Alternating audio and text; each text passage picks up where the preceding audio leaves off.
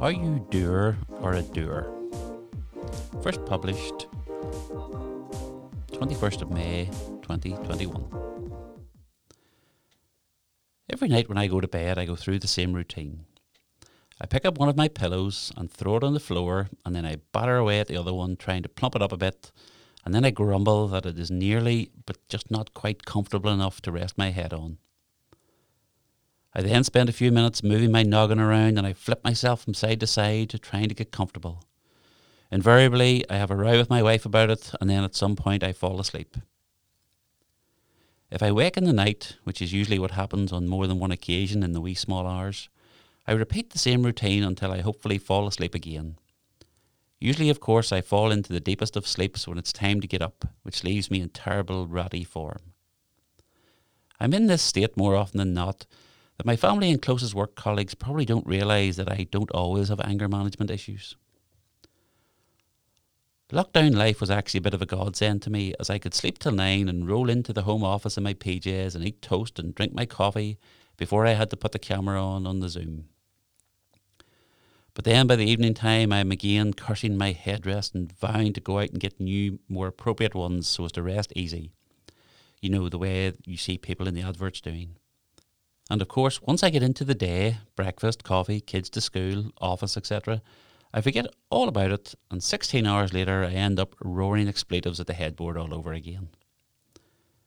When our now 18 year old daughter was about six months old, we found our forever home, as Kirsty and Phil would have called it. We moved from a three bed semi that we had just finished decorating after four years of living there to a four bedroom detached house in the countryside. Although it was the show home in an eight house development, it was also a magnolia blank canvas requiring wallpapering, painting, blinds, and curtains that has taken many more years to get around to. We were very excited at the time we moved in to have that most middle class of essential household requirements, the ensuite master bedroom, at our disposal, albeit there is not a lot of room in it. On the other side of the wall of the tiny ensuite is one of the biggest family bathrooms you're ever likely to see. It was huge with a large corner bath and an almost as big quadrant shower unit on one wall, and then enough room to play a game of football in the space between them and the toilet and wash hand basin. The bath is so big that it, it was totally impractical. We had to buy a child sized plastic basin in see through aqua blue that was filled when the girls needed to be bathed. And as soon as they were big enough to be able to use the shower, then that's what they used. I think I've had at most three baths in there in all the time that we've lived here because I've not generally had the time to wait on heating the amount of water that is required, nor to await the time taken to fill it to the right level. After a couple of years of use, the lights around the mirror in the big room broke somehow, and for about 15 years we've been thinking, we must get an electrician around to look at them. And the pull cord for the ventilation fan got snapped off at one point, and for about the last 10 years we've been thinking, we must get an electrician around to look at that. But we never did. And for all of the last 18 years, we've had the thought that the room really doesn't work and we must do something about that. Along with many people, lockdown and post pandemic life has finally got us, or should I say my wife, to do something about it. Living for so much time at home has helped create the impetus to overcome the inertia.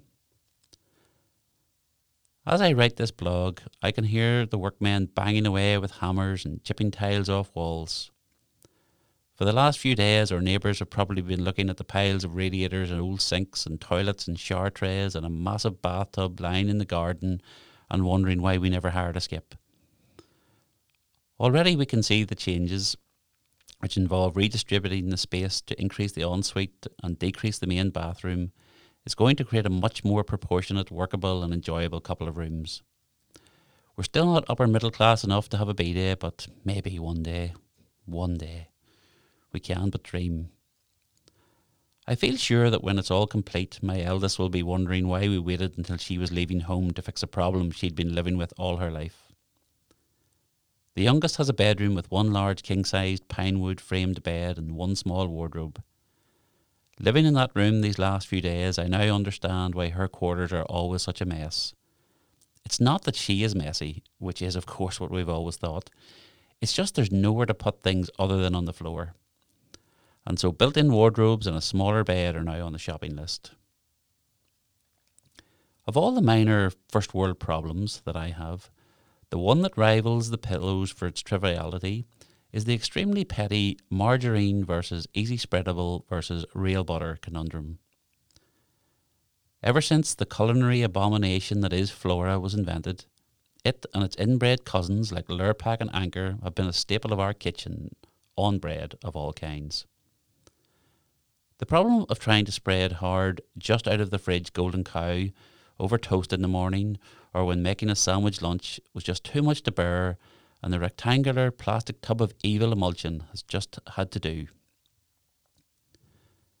And at all that time I've consistently said to myself, why are you eating this stuff? There's no flavour from it. It's literally just yellow moisturiser for the bread. Why don't you just leave the butter out the night before or get up a bit earlier and take it out? But I never do. I've tried the heat it up in the microwave option, but that never worked properly. Raising the temperature of a knife up over the elements of the toaster always sounded like a good idea until you realise that cutting the butter like a hot knife through butter only cuts it, it doesn't spread it. But I am now ecstatic to reveal, exclusively here and now, that my wife has finally brought nearly four decades of disappointment to an end with the purchase of da da da da, wait for it, a metal insulated butter dish. That, and this is the really good bit, that she doesn't mind me sitting out on the kitchen worktop 24 7. Woohoo! Okay, so it's not all sunshine and rainbows. I have to hide it around the side of the toaster and partially obscure it by the kettle so she doesn't have to see it too often but it's there and it contains lovely, lovely buttery goodness. Well, it did until yesterday when I had to sort out a pancake and discovered the dish was empty. Quick visit yesterday to the local shop, and I've stocked up on so much foil wrapped dairy that the shop assistant even remarked that they couldn't believe it's not margarine I was purchasing. When we look around at people who we think are successful, what is it that makes us think that way about them?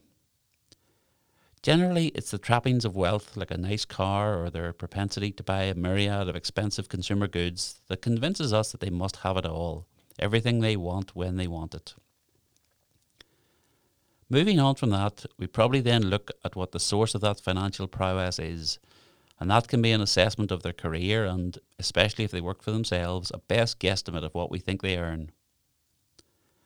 I was speaking with a gentleman yesterday who was ruing that he was having a lot of success recently in terms of being very much in demand, but he was so busy that he didn't have time to buy a new pair of shoes or get his hair cut. Indeed, he wasn't giving the vibe of the go getter because he hadn't gone and got. And that really is what the actual difference between success and failure is. It's not a lack of money or power, it's simply a lack of organisational abilities. Having the idea in the back of your head that you must get around to doing that certain something sometime soon, rather than resolving in your mind to do it and then doing it. For me, I end up usually needing to write it down, create a plan, think about actioning whatever it is I need. To a large extent, I am doer rather than being a doer. Which is why it can take me the majority of my time on this earth to get even the most simple thing done if it is left to me to do it on my own. Hence why, unless I can figure out how to get my missus to buy me a MyPillow, I'm going to be left with my pillows. Being left to your own devices works as a strategy for success if those devices actually have the batteries included and you've read the instructions.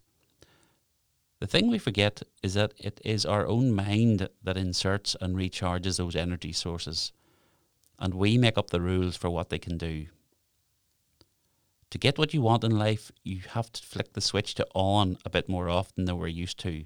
And in doing so, you'll find that you'll be more than just margarinally butter off.